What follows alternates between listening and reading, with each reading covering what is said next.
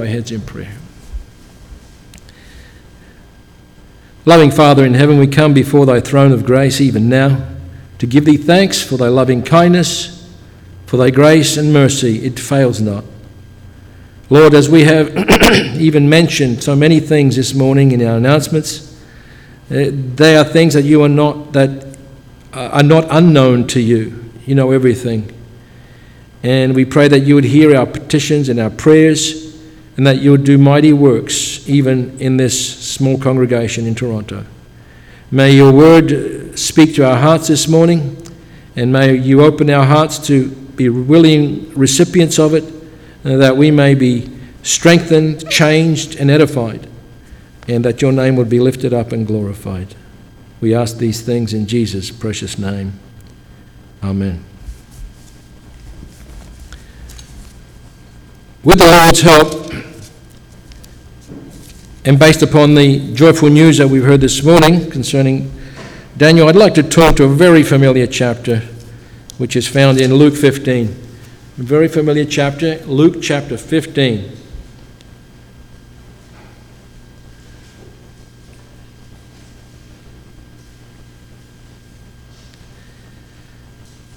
Then drew nigh unto him all the publicans and sinners for to hear him. And the Pharisees and scribes murmured, saying, This man receiveth sinners and eateth with them. And he spake this parable unto them, saying, What man of you, having an hundred sheep, if he lose one of them, doth not leave the ninety and nine in the wilderness, and go after that which is lost until he find it? And when he hath found it, he layeth it on his shoulders, rejoicing. And when he cometh home, he calleth together his friends and neighbors, saying unto them, Rejoice with me, for I have found my sheep which was lost. I say unto you that likewise ye shall be in, that there shall be joy in heaven over one sinner that repenteth more than over ninety and nine just persons which need no repentance. Either what woman, having ten pieces of silver, if she lose one piece, doth not light a candle and sweep the house and seek diligently till she find it? And when she hath found it, she calleth her friends and her neighbors together, saying, Rejoice with me, for I have found the piece which I had lost. Likewise, I say unto you, there is joy in the presence of the angels of God over one sinner that repenteth. And he said, A certain man had two sons. And the elder of them said to his father, Father, give me the portion of goods that falleth to me. And he divided unto him his living. And not many days after, the younger son gathered all together and took his journey to a far country, and there wasted his substance with riotous living. And when he had spent all, there arose a mighty famine in the land, and he began to be in want. And he went and joined himself to a citizen of that country, and he sent unto him he sent him into his fields to feed swine, and he would fain have filled his belly with the husks that the swine did eat, and no man gave unto him. And when he came to himself, he said, How many hired servants of my father's have bread enough and to spare, and I perish with hunger? I will arise and go to my father, and I will say unto him, Father, I have sinned against heaven and before thee, and am no more worthy to be called thy son. Make me as one of thy hired servants. And he arose and came to his father, but when he was yet a great way off,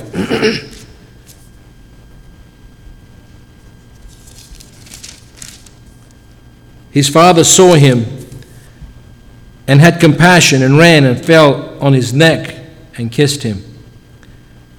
And the son said unto his father, I have sinned against heaven and in thy sight, and am no more worthy to be called thy son. But the father said to his servants, Bring forth the best robe and put it on him, and put a ring on his hand and shoes on his feet. And bring hither the fatted calf and kill it, and let us eat and be merry. For this my son was dead and is alive again. He was lost and is found. And they began to be merry. Now, when the eldest son was in the now the, his eldest son was in the field, and as he came and drew nigh to the house, he heard music and dancing. And he called one of the servants and asked what these things meant.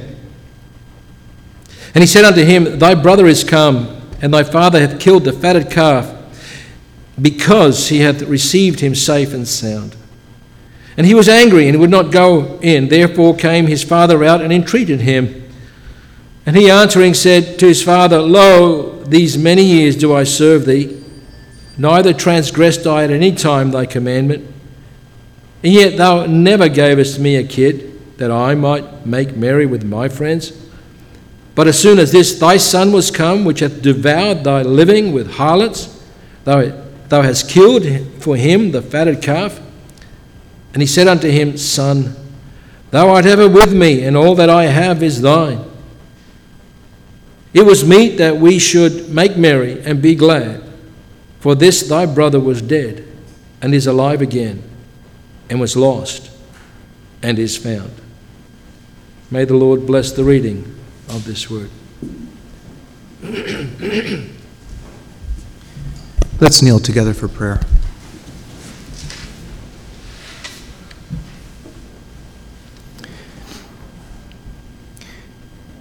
Heavenly Father, we thank Thee that we have this opportunity this morning hour to gather together to worship Thee in this way. We thank Thee for the further relaxing of restrictions that has allowed this, dear Lord, and we glorify Thy name together and we're thankful that we have this opportunity. Help us not to take it lightly because we do not know what the future may hold. Heavenly Father, we've heard about many that are going through great difficulties, uh, even at this very moment. Crises of, of health, uh, various situations, Heavenly Father. The amount of pain and, and difficulty in this world is so great. It surely must touch thy father heart to see creation groaning under the curse of sin. But, Heavenly Father, if we could only see for a brief moment the joy that is in heaven when one that is lost is found again, that would help us to make sense of all the difficulty in this world when we realize that this world is not it, it's not the end. This world is only a brief, a brief time. The, the waiting chamber for eternity. And Heavenly Father, what a day that will be when we will gather together with the saints of all the ages around thy throne, worshiping thee and praising thee forever. Oh, that no one here this morning that is within the hearing of these words would be absent from that. Heavenly Father, be with the brothers. he would expound on the word now on these lost things and how they, when found by thee, bring rejoicing. Heavenly Father, help us to remember that we are here for much more important things than just daily food and drink and the routines of life. Help us to be ambassadors for thee, that many more would be found before the door of grace is shut. We pray these things now together in the name of thy Son, our Lord and Savior, Jesus Christ. Amen.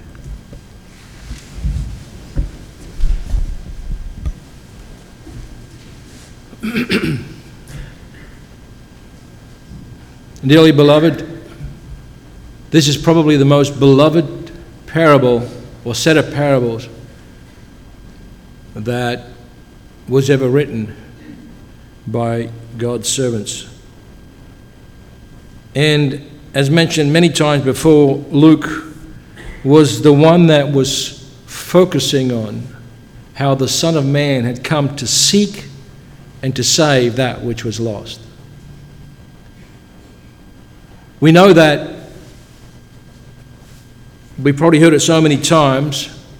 We already know what's going to come perhaps into the in the sermon about each and every verse, and I'm not going to focus on each and every verse, especially because of the time. But as the brother mentioned in his prayer, this, this, is, a, this is a chapter on lost things. And the focus is not so much, perhaps the focal parable is the par- parable of what we call the prodigal son. But the, the focus and the center is not the son. The whole reason that Jesus brought these three points, these three parables together, was because he wanted to teach the Pharisees and the scribes a very, very important lesson. In the opening verses, we see what that lesson is about. That the Pharisees and scribes saw Jesus mixing and eating with sinners and publicans, which to them was taboo. You don't see good Jews doing that. They don't want to become defiled with the unclean sinners and the traitorous or treacherous publicans who betrayed their nation in their eyes by helping out the Romans. So, Jesus is focusing on that. And he's focusing on the most important thing for all of us to understand. He's focusing on not the sinner and the publican, but he's focusing on the heart of God and the heart of man. Primarily the heart of God and how it is contrasted to the heart of man. They were upset. And you know what? And when Jesus started talking about these three parables, they probably got more upset. Because he was telling them some things which were contrary to their culture, which were contrary to the understanding. But Jesus had to, to say those things that hurt. And many times we need to say things that hurt. Because only then do we know we've reached the real issues of the soul, of the heart. The pattern is this there was the lostness of the sheep, the sheep was found, and there was rejoicing. There was the lostness of the drachma or the, the, the coin that the lady lost. The coin was found and there was rejoicing. There was the lostness of the son. The son was not only lost, he was dead, according to Jesus. He was found, he was made alive, and there is rejoicing. Where was the rejoicing? In heaven. The rejoicing was in heaven. There is more joy over one sinner that repents than on the 99 that do not repent or that no, have no need of repentance. That doesn't mean that God rejoices in those that don't repent. That means they have already repented. Can you imagine there is something that is even more joyous to God? And that is when a sinner recognizes who he is, when a sinner recognizes who God is than over one of his own who are serving him. There's a special joy, if I can put it that way.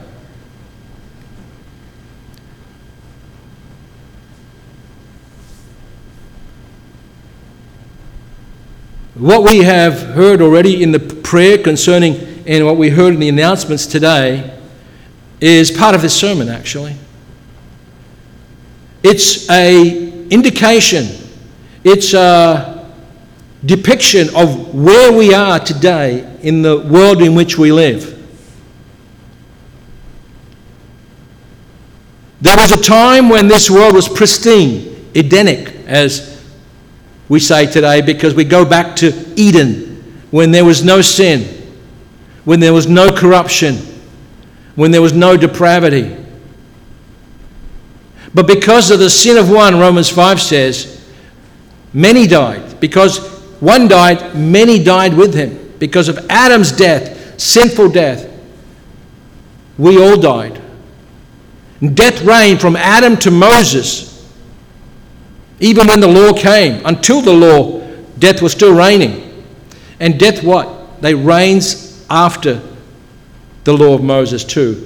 And all the law of Moses did was reveal to mankind the, how, the heinousness of their sin.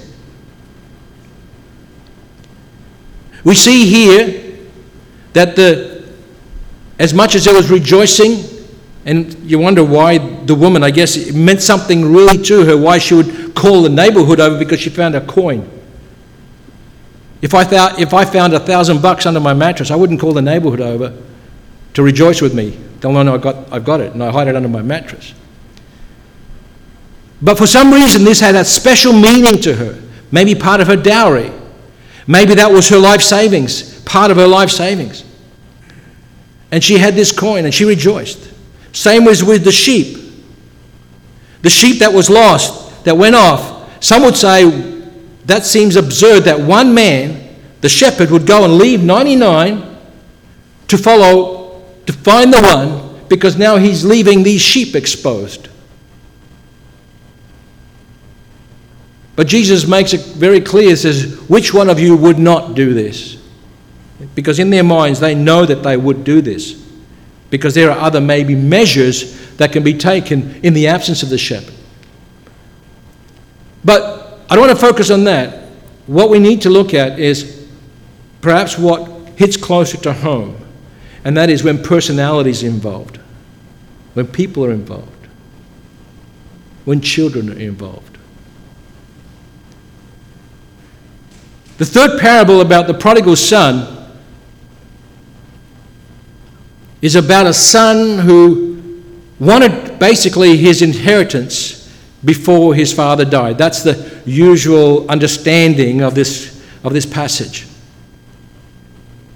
He wasn't so interested in his father as he was interested in what his father could give him. And so the, the son had plans.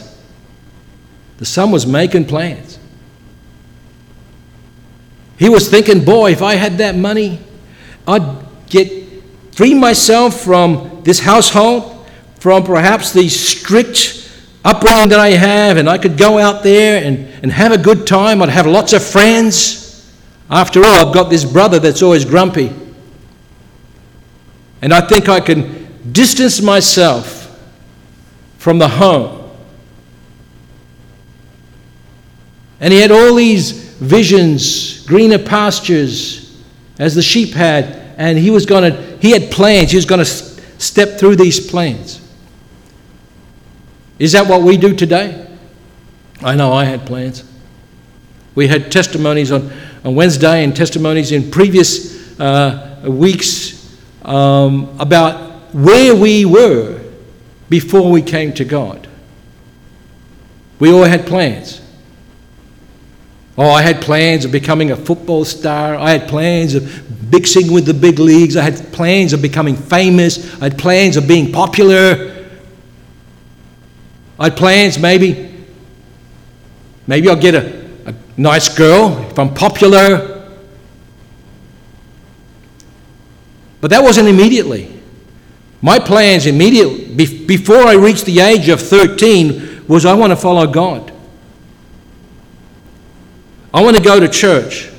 I was pricked by the, the preaching of Brother Andy Cozy when he came to, to, to Adelaide. And he was preaching about the end times.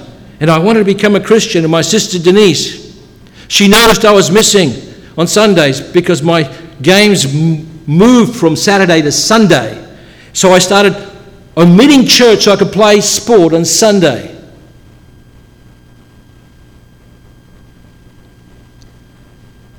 And Denise, bless her heart, she said, Why don't you come to church? I'm going to buy a new, a new suit or clothing. Come to church. That touched me. She did. She bought me new, new top and bottom and, and a tie, whatever it was. And I went to church and I was sitting in the church pews, not understanding the, the Serbian language so well and this and that. And and I'm thinking, I'm dreaming what's happening on the oval.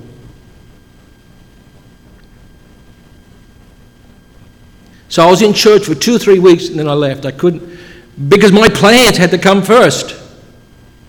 Life is too short. I need to fulfill my plans.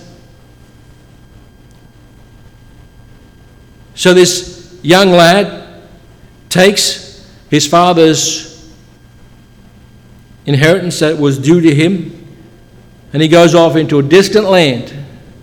And we can probably think of many reasons why that happened. He went to a far country to be away from the influence of his father, to be away from the judgment of his father, so that every time he came home late, he wouldn't get a browbeating. And so maybe he was away so that he wouldn't shame his father when he, his father found out what he was doing. Maybe there was guilt. So he distanced himself not only physically, but he distanced himself emotionally and spiritually from their household. My dear friend, we've been there, we've done that. We've been there, we've done that. Those that have come to Christ and had their opportunities, been there, done that. When, when someone says, don't do what the prodigal son did, you know what? It's too late. They've done it. Because we've all been born into sin. And you say, well, they haven't. Yes, they have. They've distanced themselves from God. They may be living at home, but their spirit, their emotions, their thoughts, their plans are elsewhere.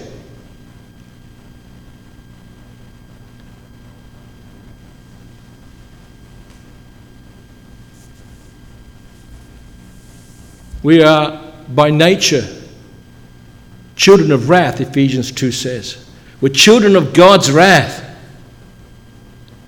We were taken away by the course of this world like a big river dragging us down the stream, and we are helpless and hopeless. Without God, he says, atheos. And what is that? What is a big part of that course, it's acceptance. It's being accepted by your friends. It's being accepted by your mentors in the world.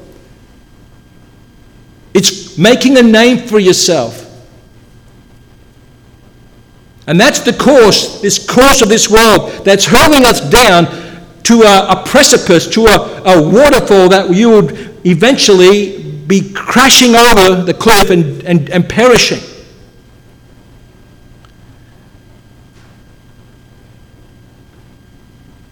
But we don't see that when we're that young. Because I had the same thing, praying, God, just make my team win. Make my team win, and one day I'll become a Christian. I'm bargaining with God. When I look back now, I said, what an inane prayer. God, do this and I'll do that. I can, I can manipulate God.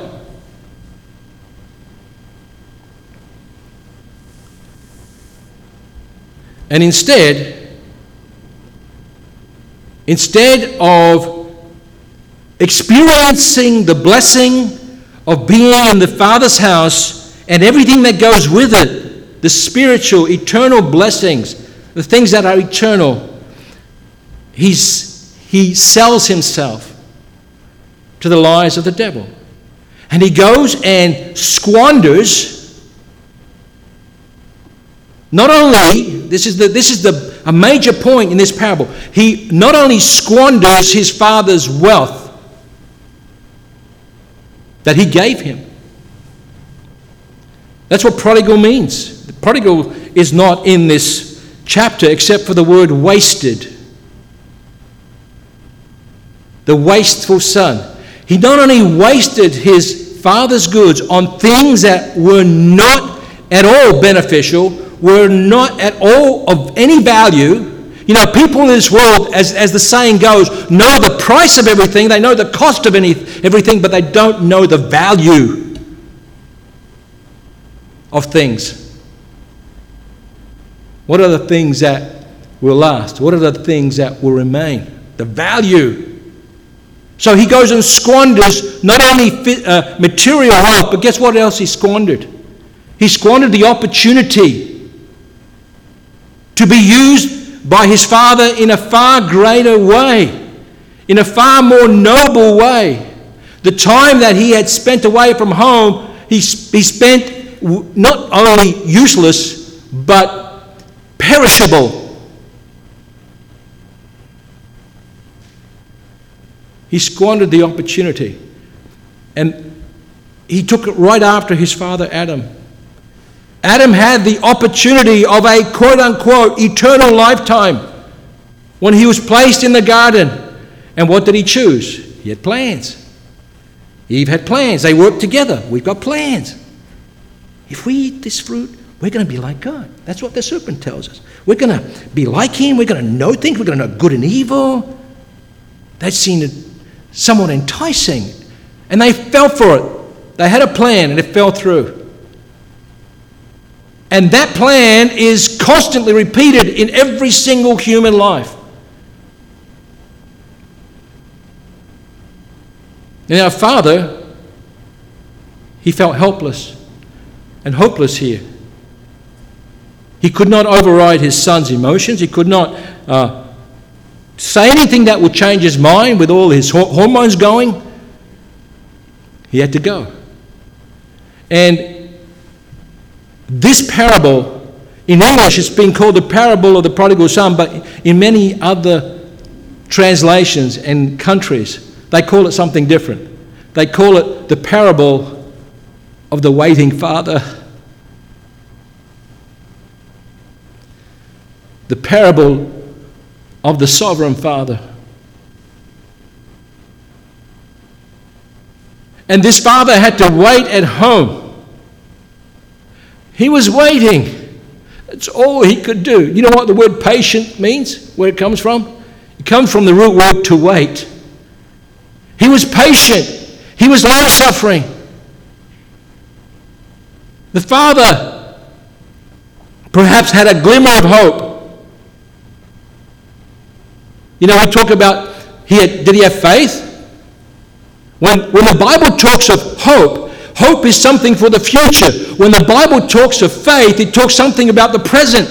The way we live today by faith how we deal with situations by faith. But when things are going to happen in the future, it always speaks in Romans 8, talks about hope. That expectation, that confident expectation that God will work all things out. But you know, in the meantime, you can ask any parent, any parent in this room that had wayward sons and daughters and you know that there was a long wait. There was a wait. Perhaps you can, you can pronounce, you can spell it both ways W E I G H T, or there was a W A I T. There was a wait, a longing, a hopeful looking forward. Perhaps I will see my son come back over the horizon one day. But in the meantime, it's heart wrenching. It's heartbreaking when your children or your grandchildren have decided to follow their plans, to follow their dreams. And in these situations, I remember a brother once said, we need, we need not worry about things that we cannot change. We need to worry about the things that we can change, that we can do about our life. But when our life is in somebody else's hands, in their own hands or somebody else's hands, we can't worry about that. But we can pray for that. And not as if it doesn't have an effect on us, it does.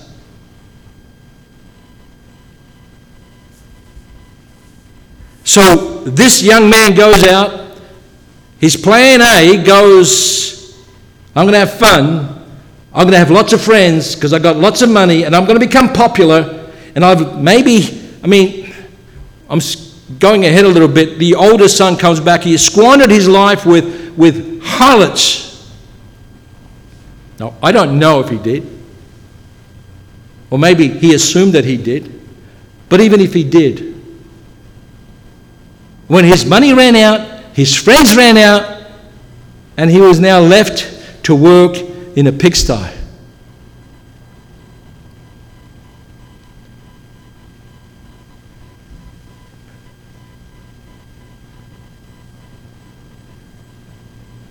God created us and Adam a living soul. And God wants us to have and to keep our soul, spirit, and body in good health for His glory. Someone once said that we are we have a soul. C.S. Lewis says, No, we are a soul. We are a soul, but we have a body. And whatever we do to our soul can affect our body. We see that constantly in alcoholism, in drug abuse, in physical abuse, violence In not looking after all three, we become degenerate. Not only did God say, In the day that you eat of this fruit will you die, did it mean physically, but it meant spiritually. Separated from God, as we heard last week. And when this young man came to rock bottom, then he came, he says, came to himself we would say he came to his senses. He, re- he realized how many of my father's servants have more than ample to eat, and here I perish with hunger. How many? I used to have that. Why didn't he think of that before he left home? That this could happen. Why didn't he walk through his plan? and say, What are the options? Do a truth tree. No, but when you're young, you're foolish, and you think you know you've got it right, and you do your stuff, you go through your plan, and then plan A fails. On the way back, he had a plan B. It was a two part plan. He says, Look, my father's house is abundant with food. I have my father's love, he was unconditionally loving me, not like my friends. I know what I'm going to do. I'm going to go back. And I'm going to tell him, Father, I have sinned against heaven and thee. And I'm no more, that was the first part. And the second one is, I'm no more worthy to be called your son. Make me your slave.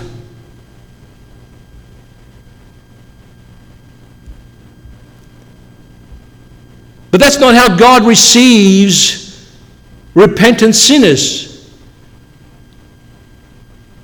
He doesn't make them slaves. If He redeems them, if He regenerates them, He makes them sons adopted sons romans 8:15 says you have not received the spirit of slavery or bondage but you have received the spirit of adoption whereby we cry abba father Dad.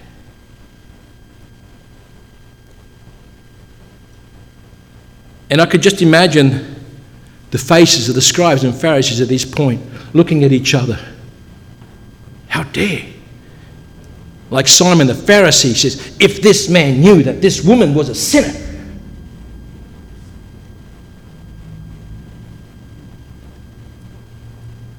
Jesus came with a radical message which was always in the Word of God, even in the Old Testament, which was hid from their eyes. That He is a gracious and merciful, but just God.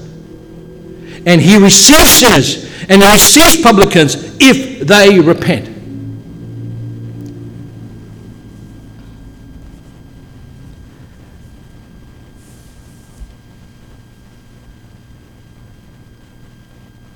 This son came to rock bottom. I've seen people come to rock bottom. And I've seen what they used to be brash and arrogant and self confident come to rock bottom. One of them was me. Until you fully surrender your life to God, you will continue on plan A thinking, oh, that was his first mistake. It's going to be better down the road. And it's going to be better down the road and further down the road. And you may go through five or six or seven huge mistakes in your life. It's going to be better down the road. My plan is going to work. I remember a brother, Andy Demrovsky from West Akron, when he told me when he was serving in Vietnam. And um, it was a bloody and brutal war. People just forget all the rules in war. I remember in Australia reading about the My Lai incident. An American soldier came out and just gunned down innocent women and children because they were enemies. I just uh, went through a couple of documentaries on the Serbian massacres in Bosnia, where the Serbian armies just gunned down opponent, opposing enemies because they were the enemies, because this is what they did to us. I remember Brother Andy telling me when they were in the middle of this bloody war, they would hear a secular song. I want to go home. I'm all broke up. I want to go home.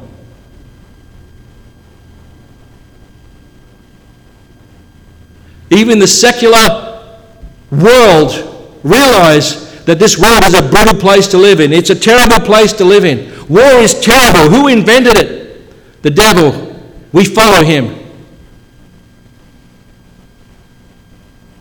Something else I learned about sheep was they're so helpless.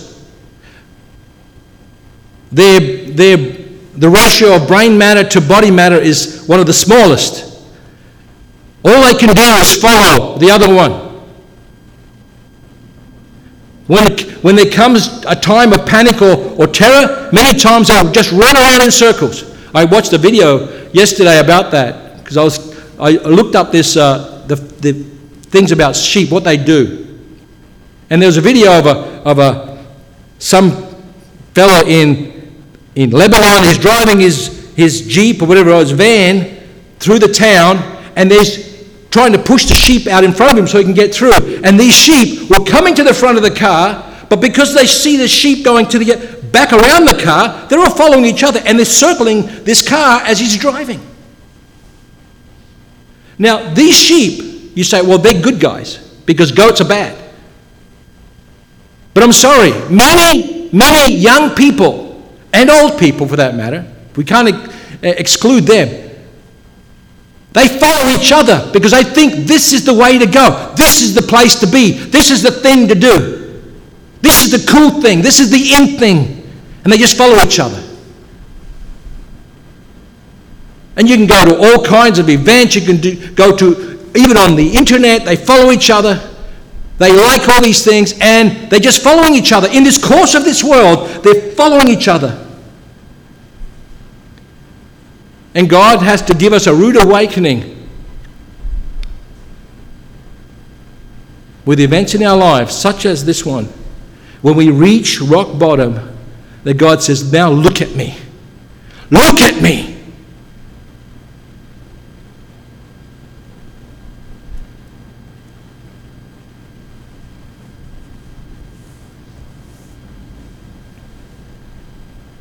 My dear friend, outside of Jesus Christ, You've been around long enough.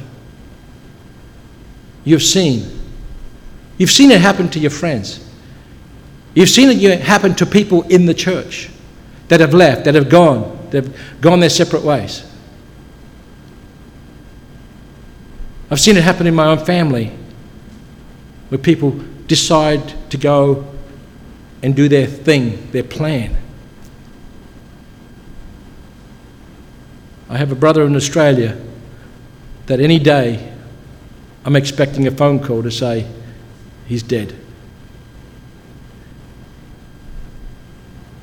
But he had plans. While there's life, there's hope.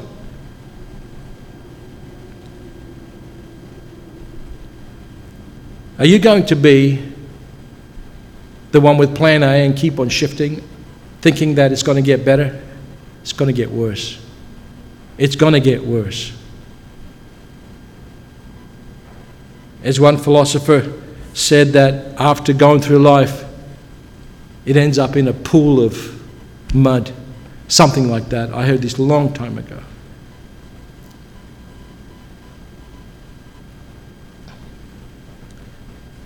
The father waited. You know who that father is? It's God. It's God. That father is God. Jesus was telling the Jews, the Pharisees, and the scribes, This is the heart of your father. Your father, when he saw this wasteful, sinful son coming down the highway, coming down the country road from a long distance, he ran towards him fell on his neck, kissed him and hugged him, took him inside and gave him a lavish banquet with more friends than he ever would have in the world as he experienced himself. This father ran to him. It is said that it is below one's in, uh, dignity for a Jewish father to run after his son like that.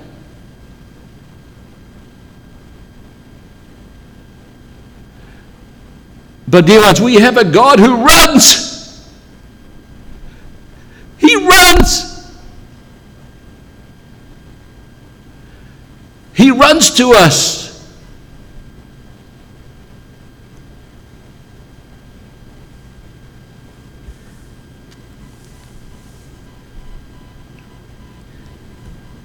Some people say that this parable is unresolved because the way it ended. It's unresolved. I mean, if you look at it, the older brother comes back. He was angry, just like the Pharisees and Jews were angry, the scribes. He was angry. I've been a good boy all my life. Look how you treat him, but you've never treated me that way. I have a, I have a little bit of a problem understanding this because it is said that this is really a parable of the two lost sons. Maybe it is, I don't know. But it, the way it ends, it says, Son, to the older one, you are ever with me, and all I have is thine. Everything that I have is yours. You're the older son. Because I've given one third to your brother, but you've got everything else. It was meet, it was appropriate that we should have make merry and be glad, rejoice, for your brother was dead, is alive again, was lost, and is found. Many times I've interpreted that parable that way because I was like many that just follow the crowd. This is what the, this is what the, the popular saying on the street is about the older son. He was just as bad as the Pharisees. Well, that's not what the Bible says here. Even those that were angry with Jesus, even those that were angry at their, their fellow believers, their, their, their, his brother now, Jesus had compassion on him too. God has compassion on him because he's not willing that any should be lost. If you go to the parable in chapter 18 of Matthew, the same one of the lost sheep, he's speaking about believers. He's speaking about those little ones who believe in him. If any man offends this little one, It'd be better for a millstone to be hanged on his neck and be cast into the deeper sea. And he said, and gave him the parable of the lost sheep. Even if one of these little sheep go astray, the shepherd will leave the 99 and go find him on the mountains and bring him back rejoicing. That's the heart of the Father, the waiting Father, the patient Father, the long suffering Father. I just want to conclude with this one chapter in the book of Jeremiah. You've heard of this perhaps in a bit of a different uh, wording, but Jeremiah chapter 29, verse 11. Th- This was in context of what God was now going to do with Israel after being well, with Judah after being in captivity for 70 years. He said, "For I know the thoughts that I think toward you." In ESV it says, "I know the plans that I have for you." God has plans. God has plans for us. The father, the prodigal son's father, had plans for him, but he took his plans into his own hands. He says, I have these thoughts towards you, these plans, saith the Lord, thoughts of peace, not of evil, to give you an expected end.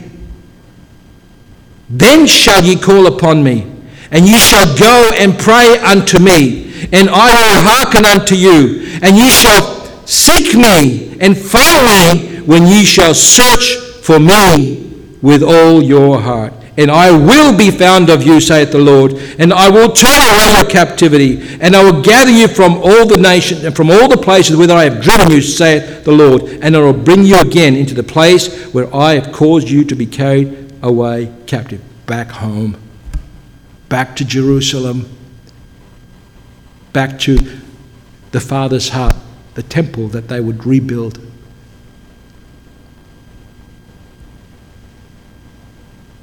It thrills our heart this morning that Daniel has come to rock bottom and he's accepted the gift. And that waiting Father, on the merit of his Son, the Lord Jesus Christ, is able to receive the sinner back home with open arms, fall upon him and kiss him and receive him now as a son, no longer a slave. May the Lord bless his word. To him be the glory evermore. Amen. This As Brother Doug was sharing from this parable, I had one thought. I like that idiom that the uh, translators used. He came to himself. Think about that. Coming face to face with yourself, seeing yourself for who you really are. Not who you, you dream you will be, not even what others think you are, but you alone with yourself, seeing yourself for what you really are. It's only in that moment of honesty that God can really work. As Brother Doug said, as long as you hold on to your plans, as long as you think that somehow, well, this might just be a temporary setback, but something better is coming, as long as you, you scheme, the problem with that is what happens when you get to the end of your life? What then? Come face to face with yourself now. Realize your condition now. Well, you can do something about it and turn and go back to the Father's house. May the Lord add whatever was lacking to what was said. This concludes our service. Amen.